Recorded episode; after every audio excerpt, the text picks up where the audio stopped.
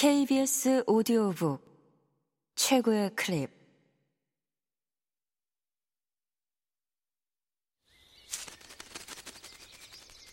KBS 오디오북.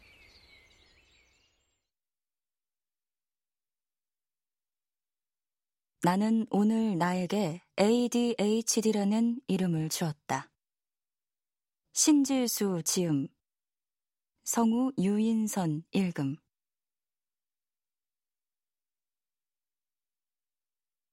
일상생활의 어려움을 ADHD라는 언어로 바라보기 시작하니 ADHD가 영향을 미치지 않은 장면을 찾기가 더 어려웠다.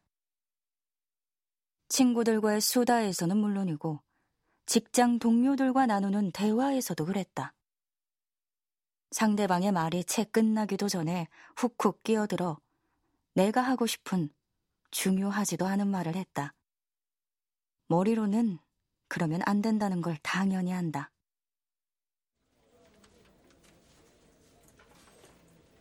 내 사무실 책상 위는 늘 어수선해서 동료들은 내가 퇴근한 건지 잠시 외출한 건지 헷갈려 했다. 물건은 너무 자주 잃어버렸다. 물건을 찾는 시간으로 인간 수명을 갉아먹는 것이 너무 아까워 늘 울부짖었다.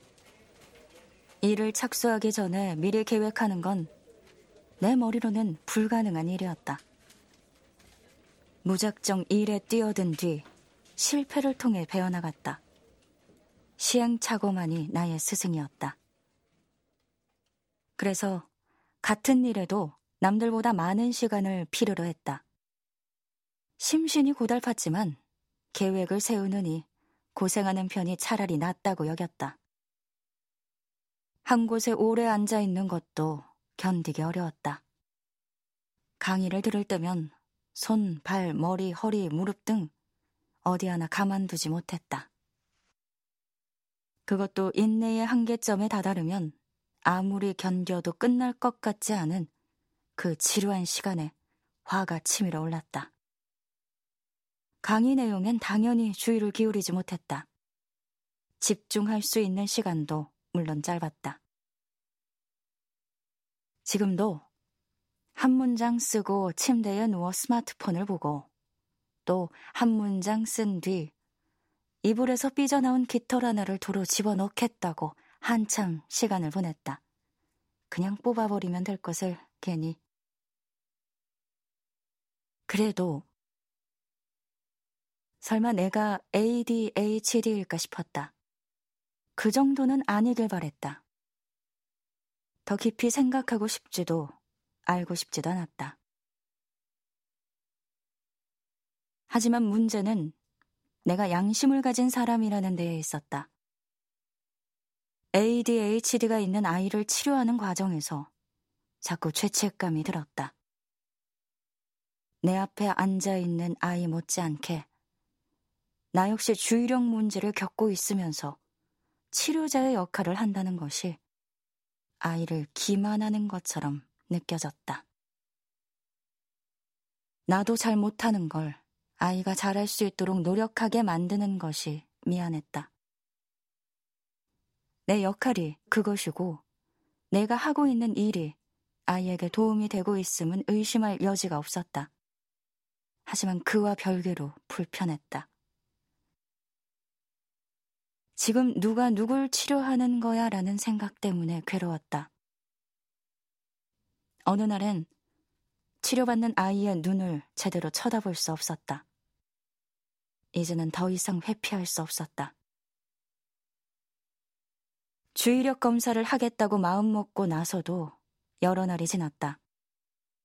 그리고 또다시 며칠이 흘렀다. 달이 바뀌고 계절도 바뀌었다. 팔을 드러냈다가 길고 두꺼운 옷차림을 하는 지경에 이르렀다. 그러는 동안 나도 하지 못하는 걸 환자가 하게 만드는 일에 자신감과 뻔뻔함을 부여했다. 나는 비록 못하지만 넌 잘할 수 있게 해줄게. 나중에는 내 문제에 직면해야 한다는 동기도 점점 잊혀갔다. 전형적인 나의 행동 패턴이었다. 느낀 바가 있어 가슴이 뜨거워지고 불타올랐다가 회피하고 또 부정하면서 결국 행동에 옮기기 전에 푸쉬. 다행이라면 다행이라고 할까? 삶을 굴러가게 만드는 ADHD의 증상이기도 한 충동성이 여전히 내게 있었다. 평범하고 지루하던 어느 날 점심시간. 내가 결정을 내리는 거의 모든 순간이 충동적이듯 근무하는 병원의 검사실 문을 박차고 들어갔다.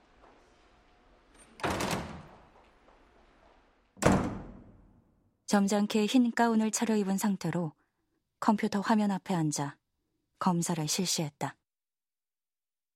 누가 결과지를 보기라도 할까?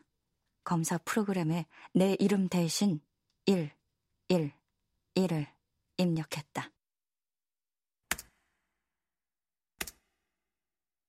검사는 목표 자극인 특정 도형이나 소리가 화면에 주어지면 규칙에 따라 스페이스바를 누르거나 방해 자극에도 스페이스바를 눌러서는 안 되는 등의 과정으로 진행된다.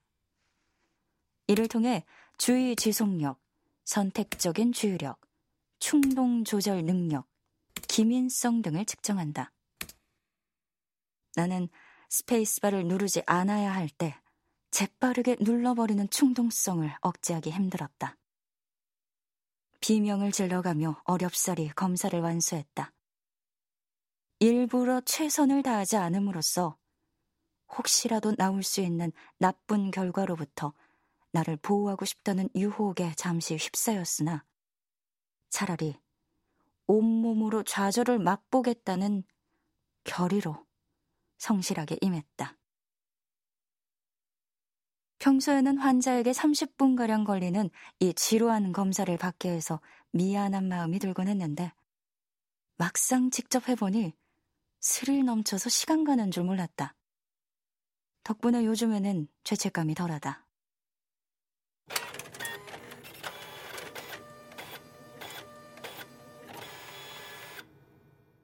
무사히 검사를 마친 뒤 컴퓨터 화면에는 다음과 같은 검사 결과가 떴다. 저하.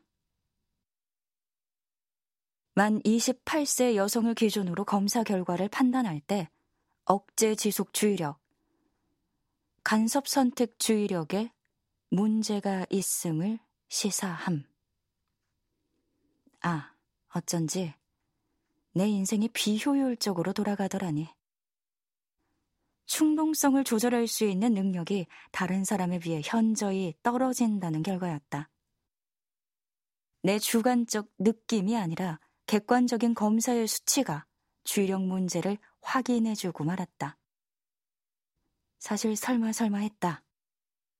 나는 오바쟁이니까 어렴풋이 내가 실제로는 ADHD가 아니라고 여겼다.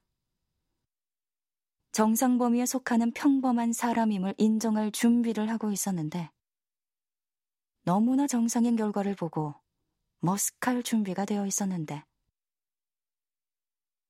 한참을 검사실에 멍하니 박혀 있었다. 검사 결과를 어떻게 받아들여야 할지 도무지 알 수 없었다. 정상성이라는 게 얼마나 드넓은데. 평균 수준이라는 게 얼마나 너그럽고 포용력이 넓은 범위인데. 나처럼 평범한 애가, 이토록 보통의 인간인 내가 보편성을 잃다니. 끝도 없이 떠오르는 나의 문제 행동과 실수들. 당혹스럽고 심장이 쿵쾅거렸다. 수치심이 밀려왔다. 그 이유는 여전히 설명하기 어렵다. 이전과는 같은 사람으로 살 수 없을 것만 같았다. 내가 정말 임상적인 수준에서 신경학적 문제를 가지고 있다니 기가 찼다. 고칠 수 없는 만성 위험이나 시도 때도 없이 존재감을 드러내는 콜린성 두드러기 판정을 받는 일과는 전혀 다른 것이었다. 두렵고 무서웠다.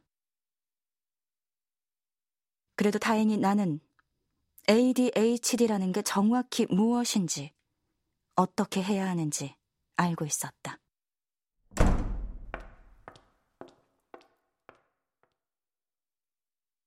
병원에 가는 일은 쉽지 않았지만, 이후 좀 더 정확한 진단을 위해 내가 근무하고 있는 병원과 가까운 정신과를 방문했다. 당시 나는 여성 ADHD 환자에 관한 독립 출판물 출간을 앞두고 있었다. 나의 ADHD 이야기가 책으로 인쇄되기 전 정식적인 절차라고 하기엔 거창하지만 적어도 정식적인 절차를 통해 진단을 받아야 한다고 생각했다. 내가 ADHD가 아닐지도 모른다는 염려가 있어서 꾸역꾸역 예약을 잡았다. 나는 분명 ADHD의 진단 기준을 차고 넘치게 충족했고, 실제로 기능적인 측면에서 ADHD 증상으로 인한 손상을 경험하고 있었다. ADHD 증상을 확인하는 자기보고식 설문지를 준비해서 가져갔는데, 이마저 민망할 정도로 임상적 수준을 가볍게 뛰어넘었다. 그래도 임상 심리학자이다 보니 나의 직업적 주관이 결과에 얼마나 영향을 미쳤는지 분별하기가 어려웠다. 더욱이 주의력 검사 결과에서 모든 영역이 저하 수준은 아니었다. 그래서 더 불안했다. 앞서 말했듯 여성 ADHD 환자에 관한 독립 출판물 출간을 앞두고 있어 이미 그 출판 프로젝트로 텀블벅에서 천만 원이 넘는 후원과 응원을 받은 상황이었다. 이제 와서 이렇게 구석구석에 문제가 있는 일상이 ADHD 때문이 아니라면 오히려 더 끔찍할 것 같았다. 누군가 장래 희망 같은 걸 묻는다면 그 순간만큼은 ADHD 환자라고 말하고 싶을 지경이었다.